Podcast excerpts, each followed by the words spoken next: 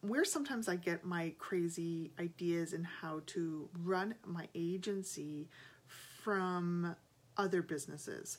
So sometimes running a marketing agency, especially a digital marketing agency, because it's relatively new, like mm, might might be able to say 15 but probably more like 10 years old in order to be a digital marketing agency just because the technology wasn't there to mark the strategies weren't there um, it's relatively new and so many times when trying to run that agency the agency owner has to kind of figure it out as they go along i had the fortune of working for two other digital marketing agencies before i went on my own and learned a lot from that, but not everybody has those opportunities. And so sometimes I look at other businesses outside of my vertical in order to get creative ideas, and they can happen at the most oddest times. So, like as you can see, I have a new hairdo. I have some new color because that's kind of my thing. So when I say I'm going gray, I'm going gray. She did a great and amazing job, although it's very staticky due to the winter weather. Um, and I'm sitting in the in in the salon chair, and I'm there for quite a few hours, like in order to do this. This this was a three hour job, and next time I'll be there for longer, probably four hours. So you're sitting there for quite a long time, and I'm sitting there and I'm observing what's going on inside the salon. So, and it was very, very interesting to sit there and watch what they were doing, what these girls were doing. They were not the owners, and how that can be um, transposed. Got the sun in my eyes into my own marketing agency, and I, I made some notes. So, just to give some context, this was a Saturday. Um, they have six chairs at any one particular time. On this Saturday, five of the six chairs were full, completely rotating staff, nonstop. The owners, the their two business partners, were not there. The girls, and I say the girls because they were just girls. I'm not trying to be sexist or, or anything like that. Um, were completely just running the show like professionals and machines. It was really, really impressive. Um, so the five to six chairs were completely rotating with new new clients nonstop. You know, people are coming in the door, the phone's answering, they don't have a receptionist. They were just doing a great and amazing job. And it gave me some ideas. So when it comes to running my own agency, one thing that stuck out in my mind was dedicated time per client. So many salons will, especially when they're doing like a dye job like mine, or um, will try to fit in a cut when the color is setting because it takes about 45 minutes and that's normal. But what I noticed was how completely devoted the the stylists were to each particular client. So they're not focusing on 10,000 clients at once. Now as an agency, guess what I'm doing all the time? I'm focusing on 10,000 clients at once. Okay, not 10,000, more like 10.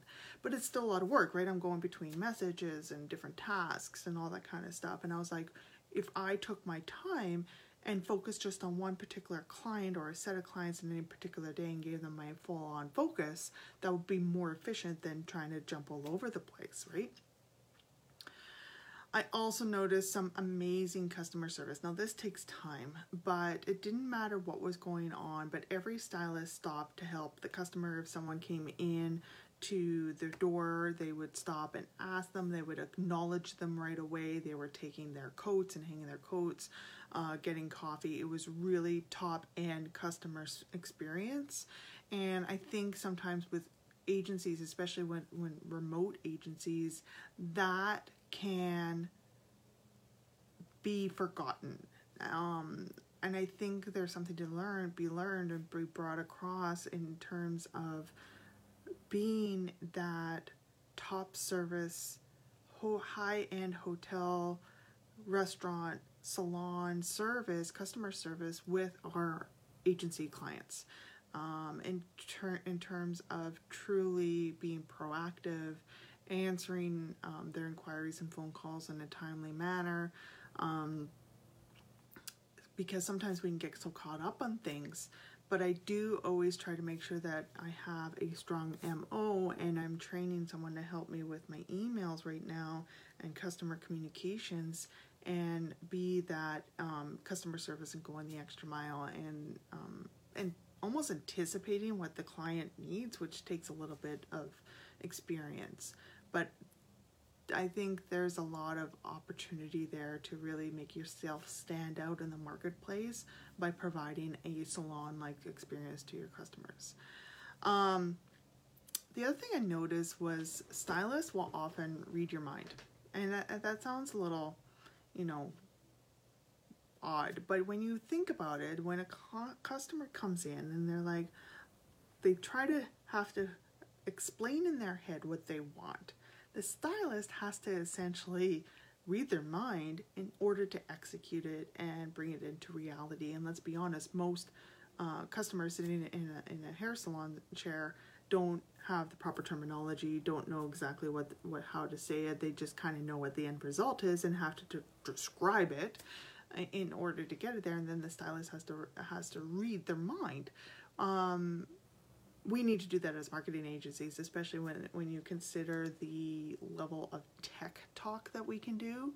We need to be able to read their minds in what they want and then execute it. That is our job. They the clients want leads.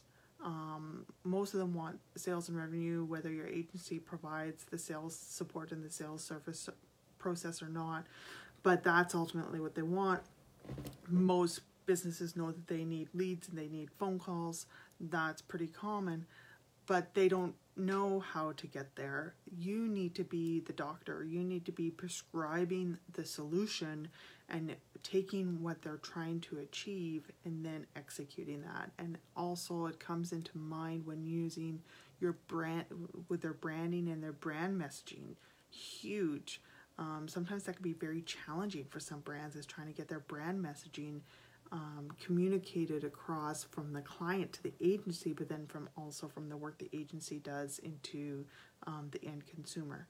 So lots to be learned if you sit and think about next time you're in a hair salon and thinking about what you're doing in that salon is you're sitting in the chair and if you're like me you're there for quite a long time which reminds me i need to bring a pillow next time for my bum um, is just to sit and observe how other businesses run and how you can take those uh, key points and apply them to the, your own marketing agency pay attention to how doctors offices prioritize how doctors offices um, triage um, I have a background in healthcare, so that's pretty um, automatic for me. But if you've never been in healthcare, never worked in healthcare, watch how they triage, right? They're constantly prioritizing the tasks. Um, and then how I do it in my agencies, I use teamwork and then I prioritize tasks exactly like that. I triage all day long. So grab a cup of coffee, sit back, get your hair done. You can be like me and you can go gray um, and um, observe how other businesses and then take those lessons and, and transpose them into your own business hopefully that gives you some ideas of how you can um, streamline things as we enter 2020 i know my goal for 20 the first quarter 2020 is to really focus on internal processes and internal streamlining internal things um, before i focus on more growth and and that's what i'm going to be focusing on so that's kind of my mindset um, I'll be back next week, uh, same time, same place. Uh, be sure to like, comment on both the video, but also be sure to follow us. Um, we have next week. I think I'll go into um, our new launch and do a little bit of explaining and what goes on there. And um, but follow us. We have podcasts. We have YouTube channel. We have social media, Facebook page, LinkedIn. Um, and, and so find your platform, find your favorite platform, give us a reach out, and um, we'll connect there. Thanks, everyone.